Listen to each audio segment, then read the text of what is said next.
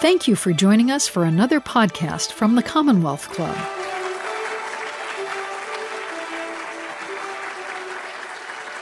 Welcome to this evening's program of the Commonwealth Club of California. My name is Gerald Harris. I'm chair of the club's Technology and Society Member led Forum, and I will be your host for this evening's program.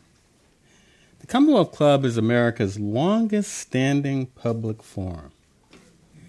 We are proud to maintain our focus on informing the public and our members about key local, national, and world developments. This is the place to be in the know. The focus of the Technology and Society member led forum is to expose members and attendees to current and emerging developments in science and technology, uh, tonight's program, and in the process generate ideas and thinking about the use and commercialization of technology in creating a better world for all of us. We welcome and encourage your participation in all of our programs. More information can be found at www.commonwealthclub.org. Hopefully, you saw some of the wonderful programs that are being advertised uh, while you were sitting in the audience.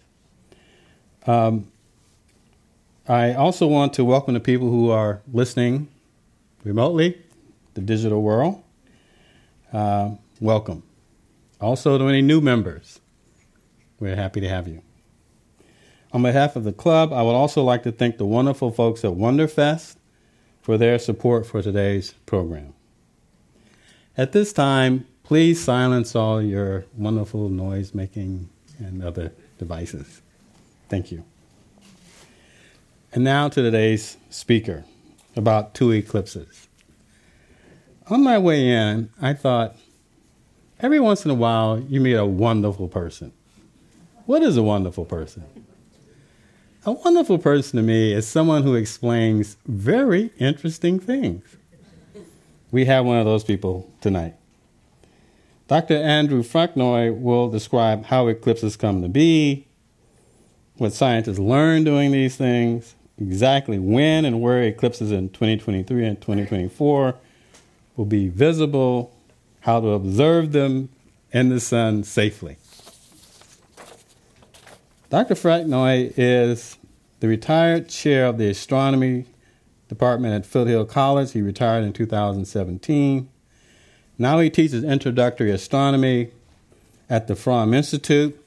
Obviously, some of your wonderful students here tonight at the University of San Francisco and the Osher Lifelong Learning Institute uh, at San Francisco State. He is the lead author of the most frequently used basic astronomy text in the country, Astronomy, published free online by the nonprofit OpenStax project at Rice University. He has also published two children's books. Some of them are available outside. He'll be happy to sign them at the conclusion of today's program. Several teaching manuals, and recently seven science fiction books based on good astronomy. we were talking about UFOs before you got started, and I won't say any more about that. Uh, he appears regularly on local and national radio explaining science developments. The International Astronomical Union has named asteroid 4859 asteroid Fraknoi to recognize his contributions to the public appreciation of science. Without further ado, a wonderful person. oh. Thank you, Gerald, for that really nice introduction. My goodness. I hasten to, to be sure to tell you that asteroid Fraknoi is a very boring asteroid in the main asteroid belt and poses no danger to planet Earth. So it's not going to be one of those killer asteroids. All right. Well, um, I, I want to make sure that uh, everyone appreciates the fact that we're talking about real events in the real sky coming up.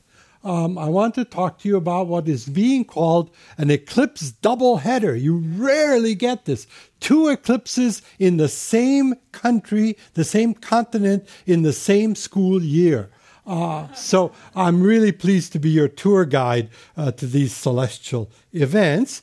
Um, here's the map that shows the two events. On October 14th, 2023, we will have an annular eclipse, and we'll talk more about what that means. Uh, that goes from the west coast down toward the southeast. And then on April 8th, 2024, we're going to have a total eclipse of the sun that starts in Mexico and goes all the way up to northeastern Canada. If you're on those narrow paths, you'll see uh, uh, either an annular or a total eclipse, but everybody in North America will see some kind of eclipse. And we'll talk about that in a minute. So, what is an eclipse? An eclipse is when the moon covers the sun. Many people know that, but what most people don't know is how remarkable eclipses are on planet Earth.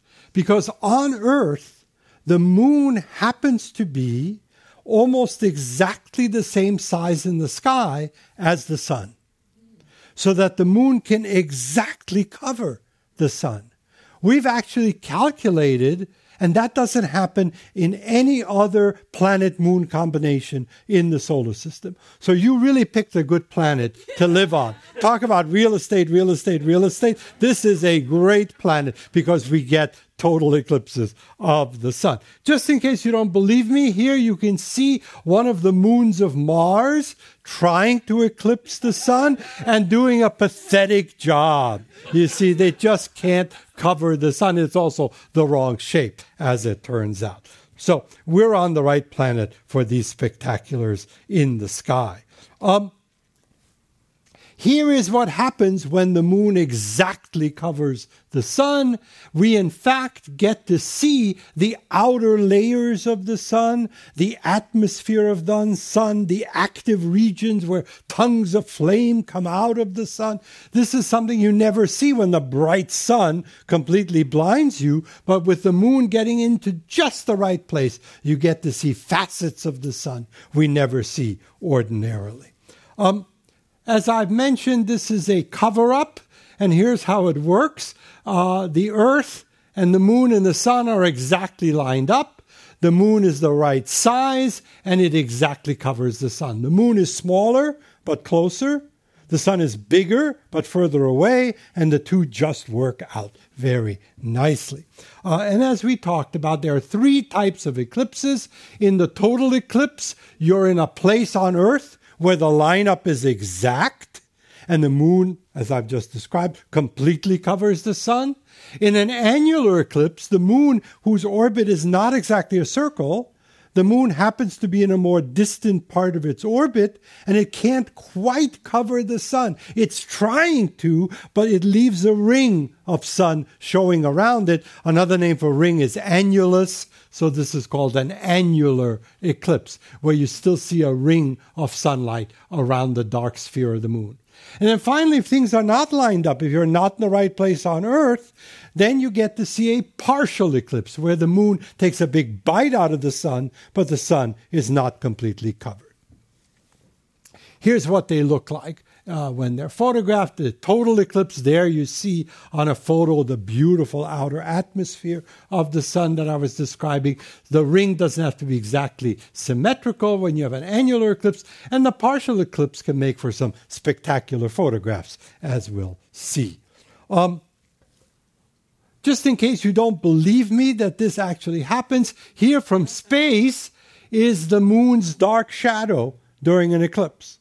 Right? So this is the actual dark shadow inside of which people see the eclipse because the earth turns and the moon moves. That shadow moves across the earth as the eclipse continues. And that's why we have this line or, uh, or uh, path that travels uh, as the eclipse continues. All right. So the last thing before a total eclipse is what we like to call the diamond ring effect, the last mountain on the moon to have sunlight filtering through it gives this glimmering sudden burst of light through that mountain, and that looks like a diamond ring. Then everything goes dark. Um, so let's talk more specifically about what's coming so you can be prepared. Um, th- this is a poster by my friend Tyler Nordgren, an astronomer who likes, likes to make posters. We call this the American West Ring of Fire eclipse because it's going to be especially good in western states. And it's October 14th, which is a Saturday. So it's going to be a family event. Kids will be home from school. People will be home from work.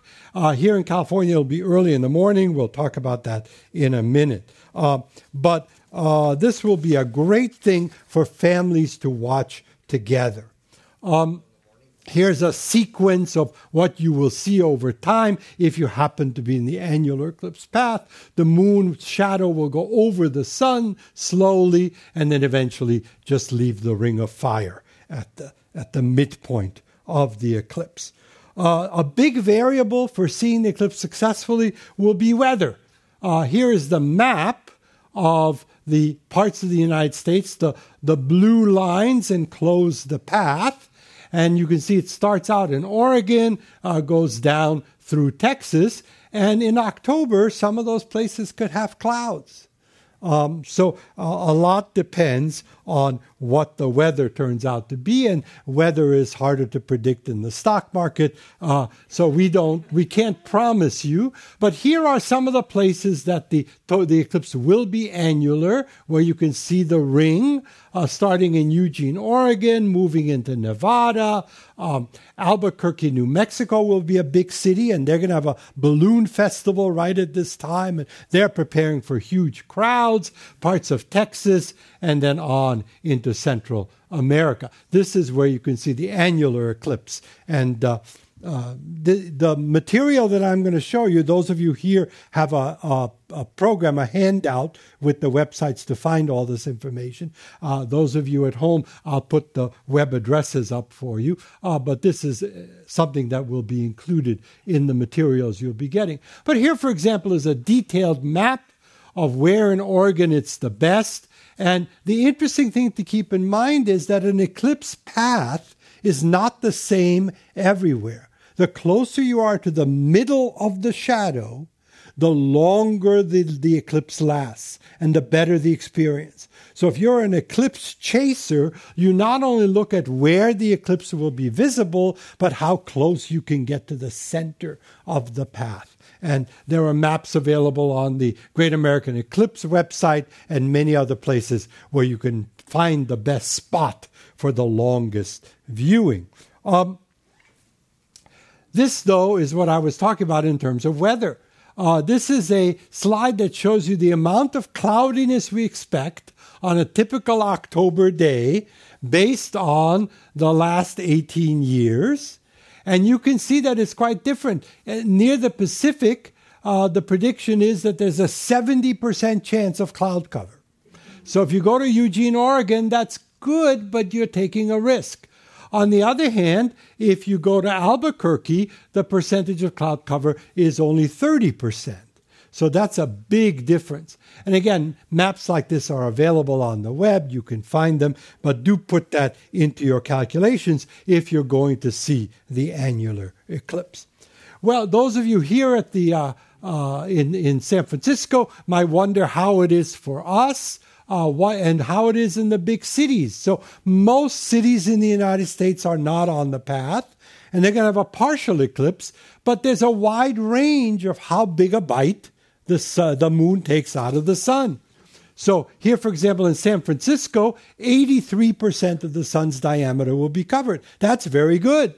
Uh, on the other hand, in Washington, D.C., only 42% of the sun's diameter will be covered. 42% is about the usual level of cover up in Washington, D.C. No, I, I didn't say that. Um, but you can see wide variety. San Antonio, Texas gets a total eclipse in some parts and a 96% in other parts. Uh, in Los Angeles, it'll be a 78% eclipse. And again, there are ways you can look this up for your city wherever you are. Um, but let's talk about here where the Commonwealth Club headquarters are located in San Francisco. I said we're going to have an 83% coverage of the sun's diameter. But here's the interesting news the eclipse begins early in the morning. Uh, so that Friday before, don't do too much drinking. Um, 8:05 a.m. the partial eclipse begins. It's the best eclipse at 9:20 a.m. on October 14th and the eclipse ends by 10:42 a.m. And for those who know San Francisco, that's going to be an interesting challenge because much of San Francisco has hills which bar your eastern view. Since the sun rises in the east, and this is early in the day, you'll need to find a spot where you can see the sun rise, where you can see the sun come up in the east, which may mean that you need to climb some hills in many parts of San Francisco to get an eastern view. And the best thing to do is not to leave this till Saturday, but check it out on the days before and get yourself a good place to, to locate uh, your eclipse viewing. All right. Uh, by the way, if you want to find for any eclipse, what it's like for you in your community, in any community, I recommend timeanddate.com. Time and date, just all one word, timeanddate.com slash eclipse. For any eclipse coming up, they will tell you exactly what it's like for your community. You just put in the name of your community. They're a wonderful nonprofit service for all kinds of sky information. All right, well, in a sense, that annular eclipse is the appetizer. And now I want to tell you about the main course. On April 8th, 2024, which is a Monday, uh, we will have what's being called the Great North American Total Solar Eclipse, visible in Mexico, US, and Canada. Um, during a total eclipse, as I've mentioned, the moon slowly covers the sun. The sun's outer atmosphere comes out in a beautiful dark sky because the absence of sunlight makes the sky dark. Animals actually get very confused at this point because they think that the night has come at a time their stomach says it's not right. And so they don't quite know what to do with themselves. Many humans have that problem. And then uh, there'll be a few minutes of total eclipse which is like night in the middle of the day. Uh, a hush descends, stars come out, the atmosphere of the sun becomes visible, and then after the few minutes of total eclipse, we reverse course and the moon moves off the sun and the sun resumes its normal shining. Um, so, uh, this is what's going to be coming if you're in the path. Otherwise, again, you'll see a partial eclipse. Um, here is the map of where the eclipse will be total, starting in Texas. Actually, it starts in Mexico, but this is a U.S. map. Starting in Texas, many large cities will be in the eclipse path, including Dallas and Austin, um, Indianapolis, uh, uh, parts of upstate New York, including Niagara Falls. Niagara Falls will have a total eclipse. Can you imagine the weddings that are already being planned for Niagara Falls? And how impossible it will be to get any kind of lodging. Um, and then it goes up into New England and into eastern, uh, northeastern Canada. Um, so uh, many more cities are in the eclipse path, more population is in the eclipse path than was true in 2017, the last time the United States had a total eclipse. Uh, so there'll be a lot of people already well positioned to see the eclipse. And if you have any friends or relatives in that zone, now is the time to remind them how much you miss them and how much you'd like an invitation around April 8th, 2024 to visit with them. All right, now this is what the eclipse enthusiasts do with the map I just showed you. If you're an eclipse enthusiast, you're only interested in the total eclipse, only in that spectacular thing. And since it's in since it's in three countries, uh, this is a multilingual map. For the eclipse enthusiast, every other place is nope, nope, nope, nope, nope, nope. And the only thing that matters is the path of the total eclipse. Fantastico, OMG, not bad, A. That's Mexico, the US, and Canada. Uh, so this is a, a nice cartoon showing you what the enthusiasts are thinking about. But even if you can't travel to the path where it's total, you'll have a very nice partial eclipse on a Monday in April. By the way, there are more national parks in the two eclipse paths than there were last time, And so, if you're into camping, into national or state parks, you can go to some of the national parks that are in the path, and all the rangers are preparing special programs and for big crowds in those paths. By the way, this is also from a, a website called GreatAmericanEclipse.com. I recommend that website. It's a geographer who's a great eclipse enthusiast, and he makes the best maps of everything connected with eclipses. GreatAmericanEclipse.com. All right. Here are the places where the eclipse will be total in April. Uh, and uh, as I mentioned, several places in Texas it will be uh, total uh, Indianapolis, uh, Carbondale, Illinois uh, was very happy to be in the eclipse in 2017, and they're one of the few places that was in both that eclipse and the eclipse we're having now, so they can't get over themselves in terms of how great it is to live in Carbondale, Illinois, uh, Cleveland, Ohio, Erie, Pennsylvania, Buffalo, New York, and so on. But as I mentioned, uh, the further north you are, the more likely you're going to have to worry about weather. It's April weather in the United States, and generally speaking, the weather people tell us the further north you go, uh, the more likely it will be cloudy. Again, here's a graph that shows you the likelihood of clouds. Um, it's particularly good in terms of low coverage in parts of Mexico, but they're not well populated parts of Mexico. And then you can see there are some cities that are a little better than others, but even in the best US cities like Cleveland, we're still talking about 60% likelihood of clouds. So as you think about where you're going to go, many of the enthusiasts are picking Texas as the place where they're more more likely to have some low low cloud cover possibility. All right. And again, you can see that the, the eclipse path covers a bit of territory, about 100 miles across, roughly. And uh, here it is in, in Mexico. By the way, Mazatlan is in the center of the eclipse path. Can you imagine what condos in Mazatlan will go for for that day in April? Um, and then uh, here's a map of Texas. You can see San Antonio is just on the edge of the path, but you can take a highway from there to the center. Uh, Austin is at the edge of the path. Fort Worth is at the other edge of the path, but there are lots of uh, roads out of Fort Worth. Uh, and same with Dallas. Dallas is on one edge of the path, but people will try to go into the center. So, as I mentioned, the greatamericaneclipse.com is where you can find map resources like this if you want to explore other states and other parts of the world.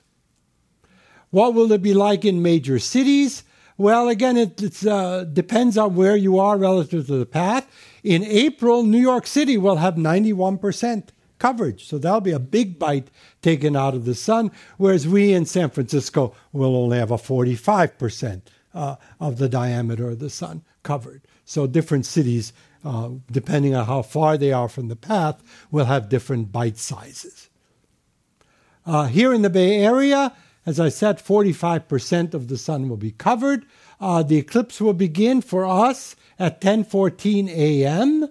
The maximum eclipse will be 11:13 a.m. and the eclipse will end uh, about a quarter of an hour after noon at 12:16. So, uh, and that'll be a Monday, so you may be observing this from work, or if you work from home, then you may be making arrangements from home. All right, so we we asked, looking at these maps, who will see some kind of eclipse in 2023 and 2024? And the answer turned out to be 332 million people in the US, 37 million people in Canada, 129 million people in Mexico, for 500 million people.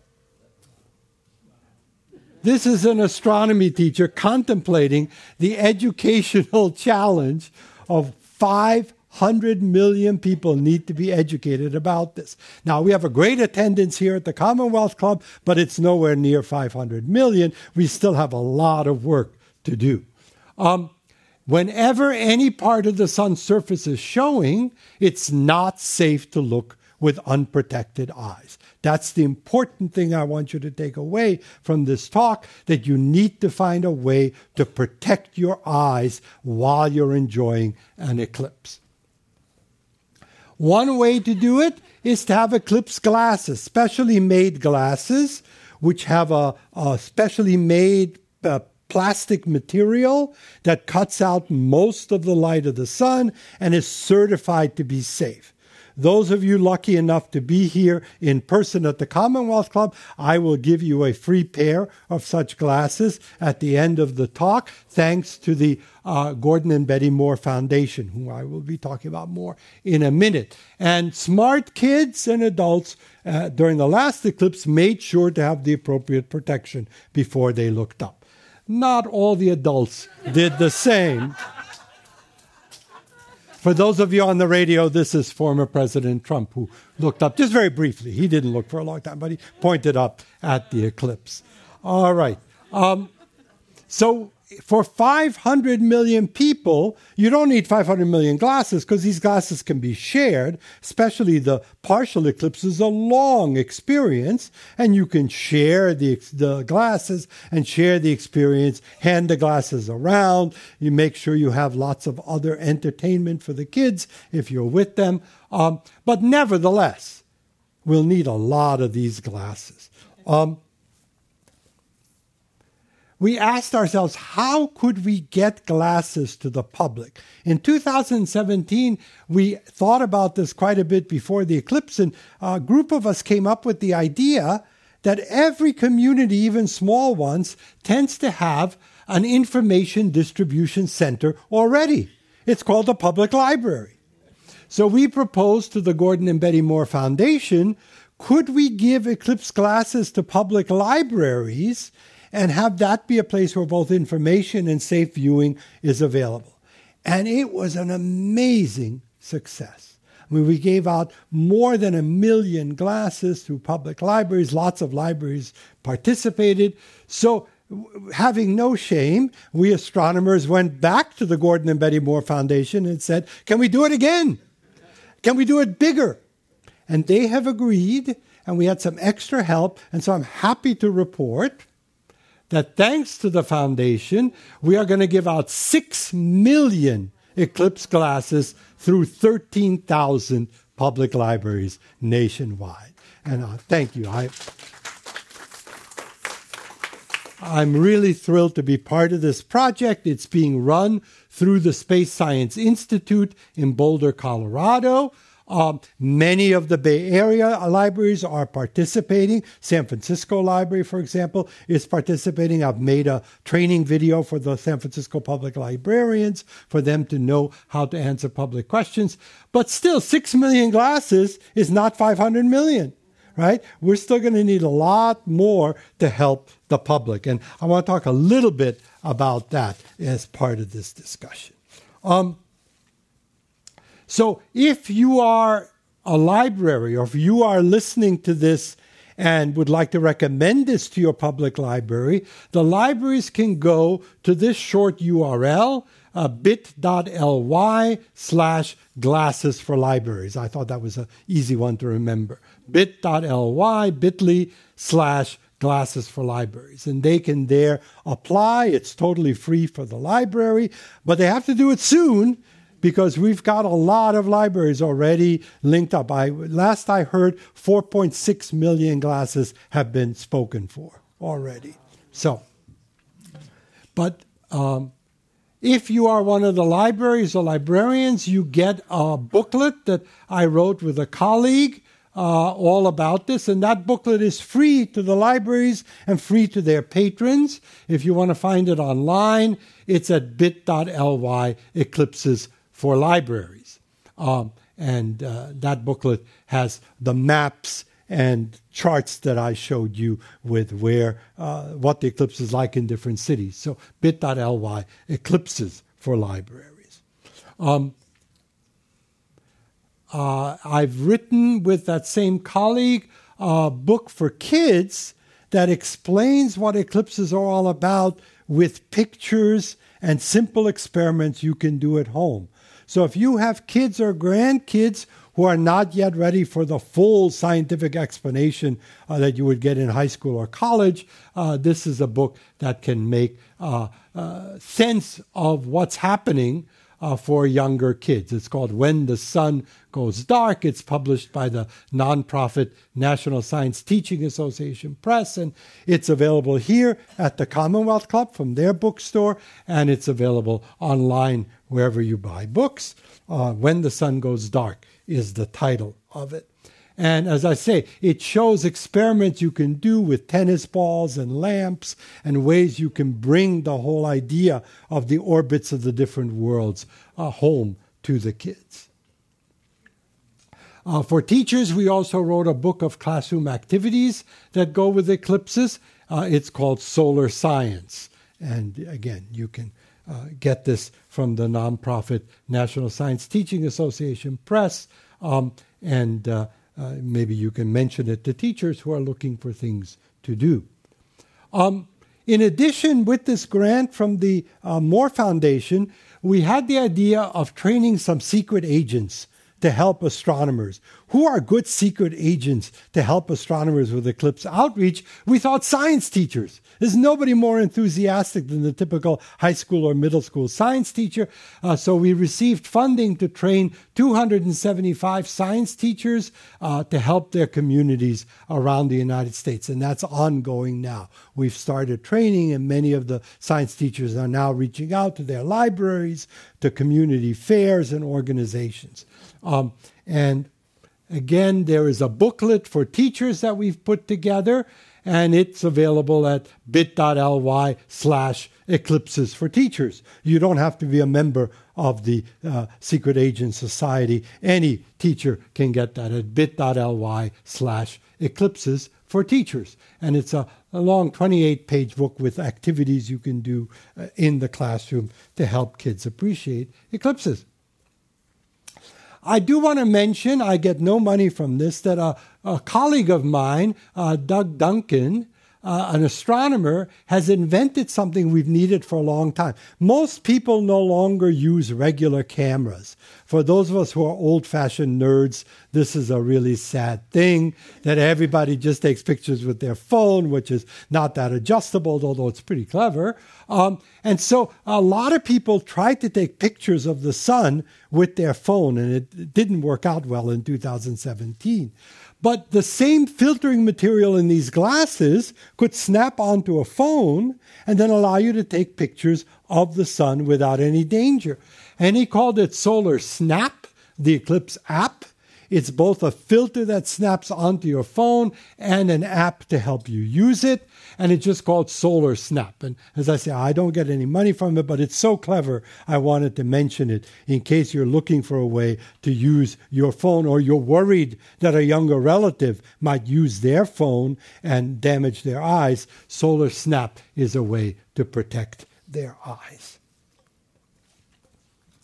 This is the kind of picture you can take with a good camera during a partial eclipse. This is New York City uh, during a partial eclipse of the sun. And you can see, even if it's cloudy, it's often possible to wait out the motion of the clouds and get a, a view of the sun in between cloud layers where you can see the bite taken out of the sun. A big issue in the eclipse zone will be what it's like the day of the eclipse. And most people in 2017 who had a not good experience with the eclipse, it came because of traffic and not planning ahead.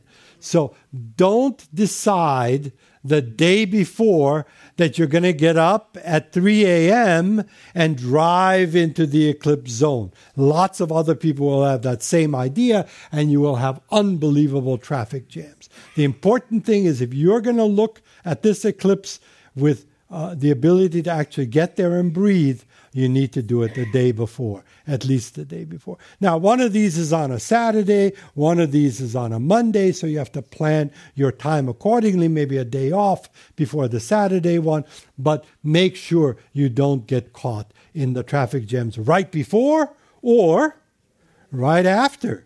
In 2017, we tried to leave too early and it was a hopeless jam.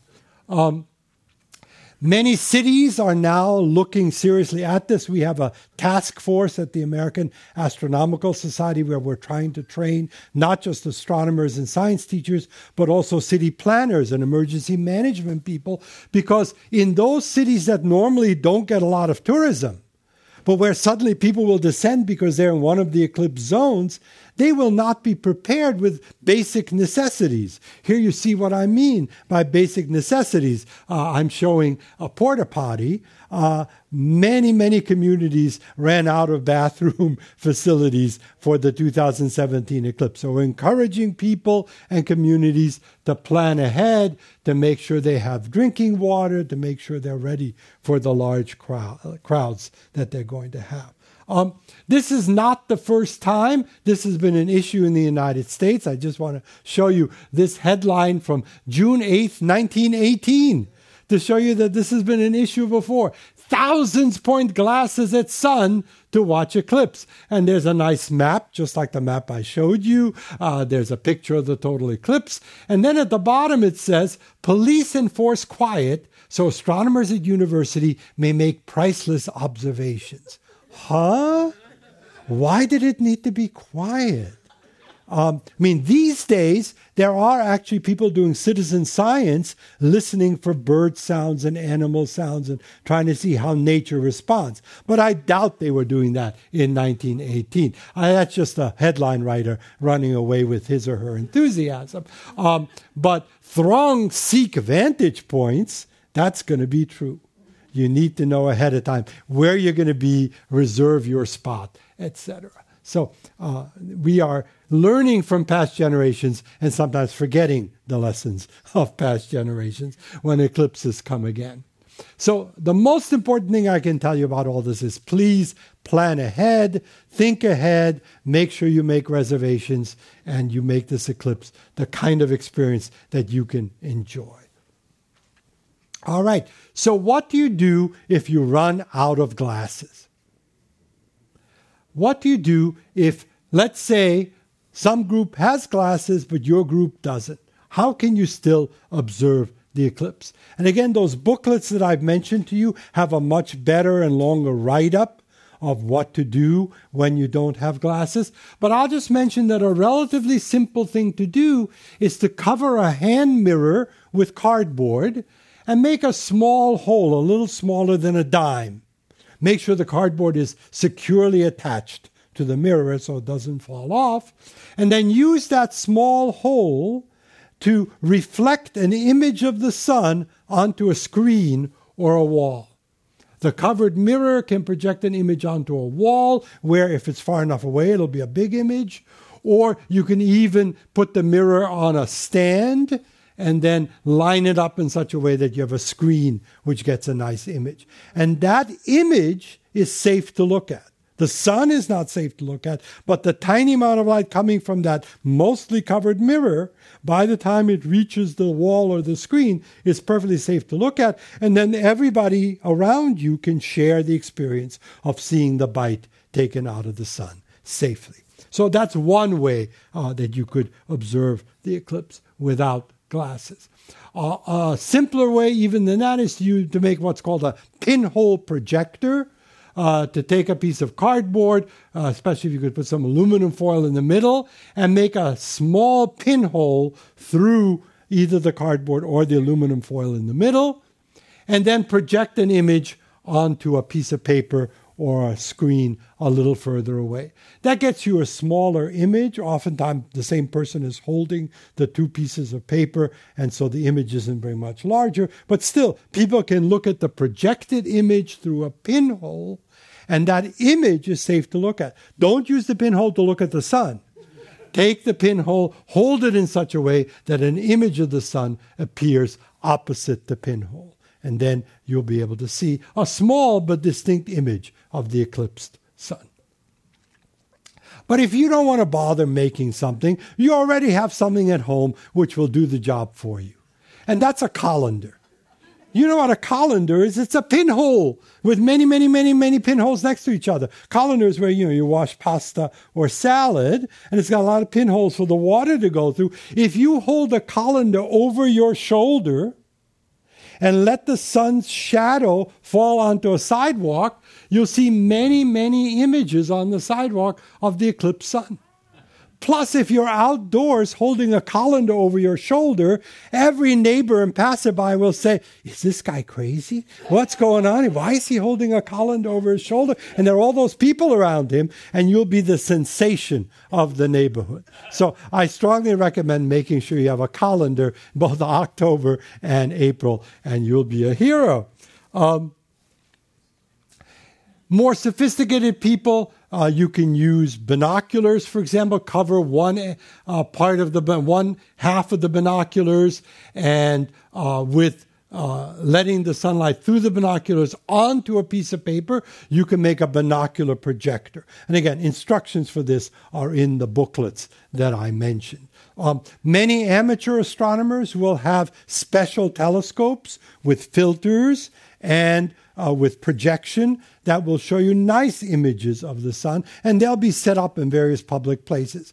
Again, many libraries are working with astronomy clubs, astronomy organizations, astronomy professors at the local community college. So the first place to check for what's going to be happening during the eclipses will be your local public library. If not them, then you can Google whether there's a amateur club near you or an astronomy department or professor in a local college. And again, don't do it the last day, but with sufficient notice, you can find out what special community events are being planned in each community. And many, many, many communities are already planning events for both those dates.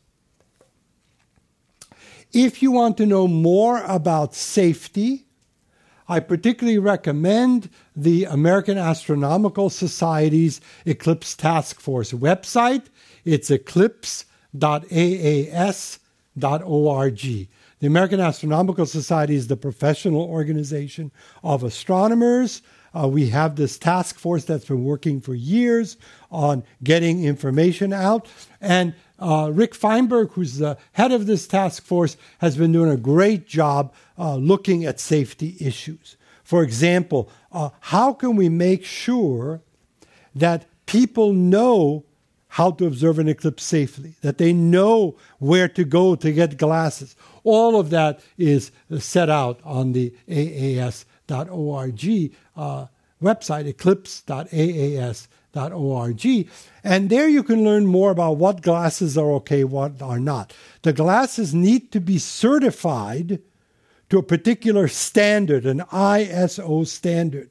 Those of you who get glasses today, you'll see on the back of the glasses that there's an ISO standard uh, to which the glasses need to be certified. In 2017, at the last minute, lots of foreign um, uh, manufacturers introduced non certified glasses onto Amazon. And people were very confused when warnings started to appear. Don't make sure that you have a certified pair of glasses. So this year we're actually working with Amazon. They've been very cooperative, and we want to make sure that only certified glasses get into circulation. If you can't find them at a library, many planetariums and science museums will have glasses. Sometimes not free. You'll have to buy them for a few dollars, but that's okay. Science stores will have them. In some communities, hardware stores are doing it. Uh, many uh, parent teacher associations are doing a fundraiser by ordering these glasses in advance and then making them available for school sale, etc. So in each community, there'll be different people working on this. And again, the earlier you start researching this in your community, the more likely you are to have success. Now, one of the questions that people often ask is why is an eclipse so rare? Why don't we have an eclipse more often? After all, the Earth is orbited by the moon once every month. Okay, you call it month, right? But it's really moon. Once every month, the moon goes around us. Why don't we have an eclipse every month when the sun and the moon are lined up?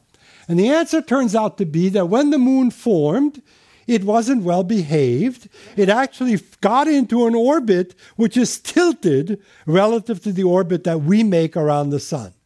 So the orbit on which we see the sun go around the seasons and the orbit on which we see the moon go around every month are tilted relative to each other. And that means only when the two orbits cross will you actually get to see an eclipse, a cover up. A best way to demonstrate that is with hula hoops. One hula hoop can be where we see the sun in the sky, another hula hoop is where we see the moon in the sky, and the two hula hoops are tilted relative to each other. So most months, the tilt is such that the moon is either above the sun or below the sun, and you don't get an eclipse. But roughly every six months or so, the two orbits cross, and then you get what we call eclipse season. And it's during those eclipse seasons that we get eclipses of the sun and also, by the way, eclipses of the moon. Um, and you can actually find eclipse calendars, which trace over the years how that roughly six months repetition of eclipse season is going. Here you see it for 2021. In 2022, it moved a little bit. It moved again in 2023. But they're roughly six months apart. You don't always get an eclipse where you live because eclipses can happen anywhere on Earth. And most of the Earth's surface is water. Two thirds of the Earth's surface is water. So often that eclipse is over water. Um, there are people who have enormous resources who rent ships or airplanes and try to go where each eclipse is. But for most of us, we have to wait till it comes somewhat closer to us. And so, uh, although there may be an eclipse every six months, it will not happen necessarily where you're even aware of it. Still, that's the reason we don't get eclipses every month. Now, I do want to mention that eclipses were known uh, long before science explained just what's happening. Um, and there are many wonderful legends and myths and stories associated with eclipses. I don't have time to share most of those with you, but I did want to mention that in many Asian countries, there's a wonderful tradition that what an eclipse is all about is a dragon eating the sun.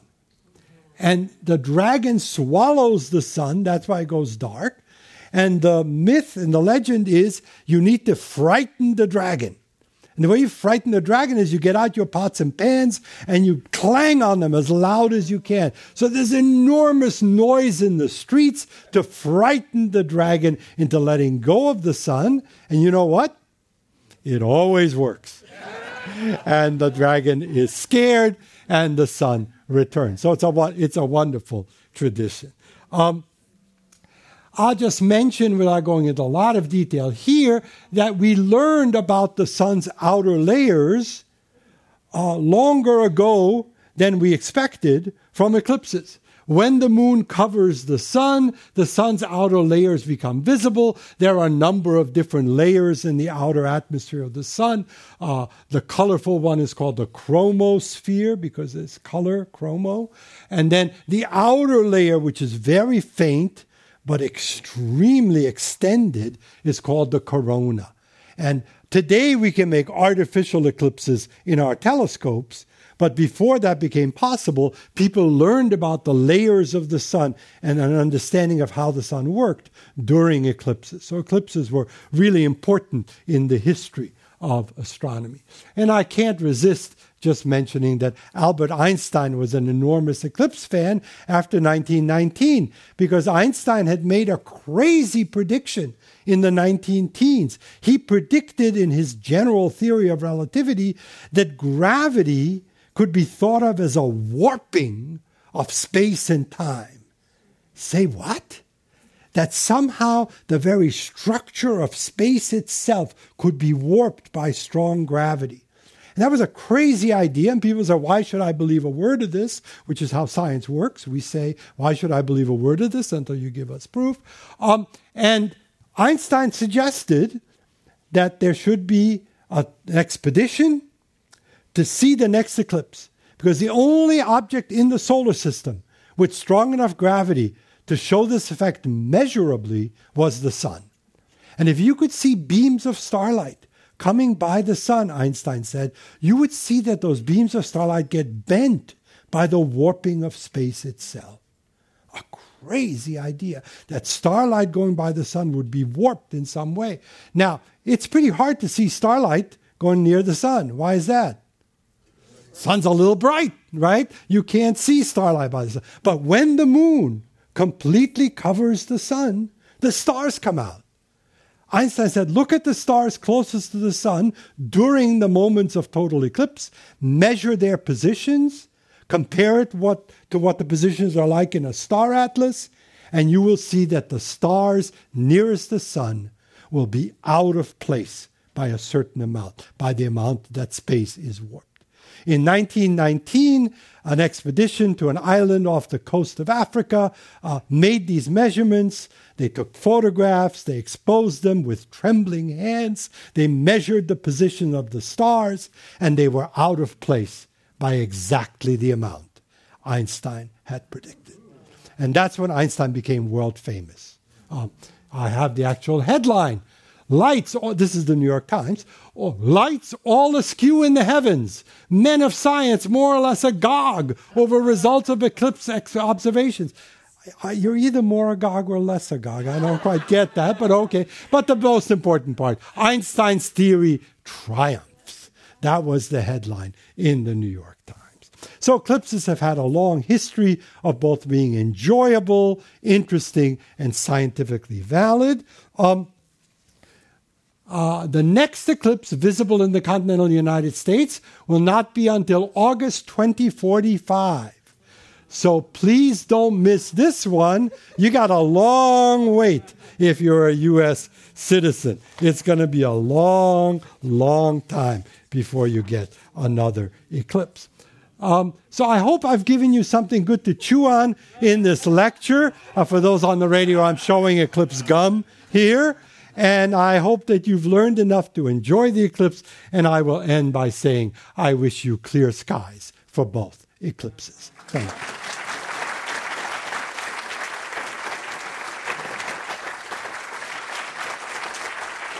Didn't I tell you he was a wonderful person? He's going to sit up here okay. and take a few we'll questions. Sit. And if someone, I'll, I'll, gather a few. I got one or two or three here. Right. And um, let me start off with this first question because you kind of hinted at it. This gentleman over here, let me see if I can get this pretty much uh, correct here. But he says, if you're flying in a small plane, like from Nevada to Atwater, uh, would you be able to see the eclipse? I guess the general question is, flying in an airplane to get yes. a better view. Right. I mean, the, the idea of the air, many people have done this. They've rented a plane. The problem is you may have to make sure that the window is pointed, that you're sitting at, is pointed in the right direction. Right? It's no good if you're on the other side of the plane. And it's no good, you know, if the pilot is not aware of what's happening. So you, people who rent a small plane or fly a small plane, of course, chart their course in such a way that they will actually chase the eclipse, try to fly with it, and get as long a view as possible in the right direction. Wonderful, wonderful. Um, the next question is very question is, how are eclipses predicted? Carefully. Um, so the interesting thing that I always like to tell students about because it's it's so great when you when you have these arguments with people who don't trust science. One of the nice things about science is that we can make predictions. The better our understanding of nature, the more likely we are to be able to make predictions. So, one of the things that we've been learning about for hundreds of years are the motions of the bodies in the solar system the motion of the Earth around the Sun, the motion of the Moon around the Earth, the way that other planets affect that motion, because the pull of Venus and Mars on either side of us affects the way that the Earth Moon system works. The pull of the Sun affects everything. So, the more we know about gravity, the more we know about orbits, the more precisely we can calculate. Today, these are done with computers. The U.S. Naval Observatory, many branches of astronomy and the government make such calculations. And we can predict eclipses thousands of years in advance. There's actually an atlas of all the eclipses from 2,000 years ago to 3,000 years into the future. We have a 5,000 year atlas. And the nice thing about the predictions is we test them every year because eclipses happen. How good were we? And if we're not right, we refine the, the calculations until we're right on target. And this is one of those things that works, where science can predict the phenomena of the solar system with very good precision. So um, it's not that science is always right. It's not that science has figured everything out. But where science has done a lot of work, it's pretty trustworthy. And trusting science is something we could all do more of in this country right now. So, mm-hmm. No politics. here. Yeah, I, I, I, may get this next question wrong, but I think the, the gist of this is um, say more about the kind of glasses that are safe to use. I think okay. as well are, are I think is it welding glasses. Okay, and, so this is a very good question. Um, in addition to the paper glasses that I've been talking about, with the special material, with the ISO standard on the back, in addition to that, turns out there is one other kind of glasses that are safe to use. Sunglasses are not safe. Most filters that you put on your uh, camera are not safe. But welder's glass number 14 or higher is safe. So if you happen to have lying around welder's goggles rated number 14 or a larger number, that's okay to use. I think most of us don't have that. It'll be a lot easier to get the plastic glasses than it is to get welder's glass. But if it's welder's glass, it can't be any welder's glass. It's got to be number 14 or higher. Mm-hmm. But those two things, the welder's glasses and the glasses you get with the special material, are the only ones that we've found that are safe for viewing the sun. Now, that special material has been made into filters for telescopes, filters for binoculars. So if you're with someone who really knows what they're doing and they can show you that it's a certified filter of the right kind, yes, then by all means you can have a telescope project an image or even look through a telescope if it's properly filtered with safe material. But when in doubt, be very careful because your eyes are pretty valuable. Great, great, great. Final question is my question. Um, which is there's a lot we don't know about the sun, right? So, what else are we trying to understand by seeing that corona? And can you say more about what is yeah. science trying to figure out during? The Oh, thank you. This is one of my favorite questions. You're great. Um, so, yeah, what we've we've been studying the sun forever. Are there still things we're trying to figure out about the sun? Sure. The sun is, first of all, is a remarkable object. I'll just say for the younger people listening, the sun is a star. That's a really important thing to realize. All the stars, if you were up close to them, would look like a sun, not the same color, but like a giant ball of glowing gas. And the sun, if it were at the distance of the stars, would look like a point of light, like a star. So the sun is our star. And by studying the sun, we're really studying all the different stars. And the amazing thing about the sun is that it has been shining, to the best of our knowledge, for 4.6 billion years. 4.6 billion. Try to get a light bulb that works that long, right? It's been shining for 4.6 billion years. Clearly, there's a mechanism inside that continues to make energy long after other forms of energy run out. And we've learned much more about that. It's called nuclear fusion. It's a form of nuclear energy production. We're trying to duplicate that in our laboratories. You may have read in news reports relatively recently that we're still not able to make a profit on nuclear fusion on Earth, but we're getting almost to the point where it isn't costing a lot more to protect ourselves from the energy than it costs to make the energy. But anyway, the sun does that, and we have learned quite a bit about that. But the sun is much more complicated than just a source of energy. It's got layer after layer, getting cooler as you get further out, except at the very edge. At the very edge, it gets hotter again in the corona. What? The temperature is around 6,000 degrees at the edge of the sun, but rises to a million degrees in this outer atmosphere. That's not how it's supposed to work. As you get further away from a source of light, it's supposed to get cooler, not hotter. So there must be another mechanism, separate just from the transfer of heat, that's heating up this beautiful outside layer of the sun. And we now know what it is. The sun is actually magnetic. It's one of the most complicated magnets we have ever seen. And that magnetic structure is constantly disturbed because the sun is spinning. It's something many people don't know, but just like the earth spins and the moon spins, the sun spins. It takes about 27 days for the sun to spin. And that spinning twists the magnetic field, twists the magnetic structure of the sun, and it breaks and reforms, and it's unbelievably complicated.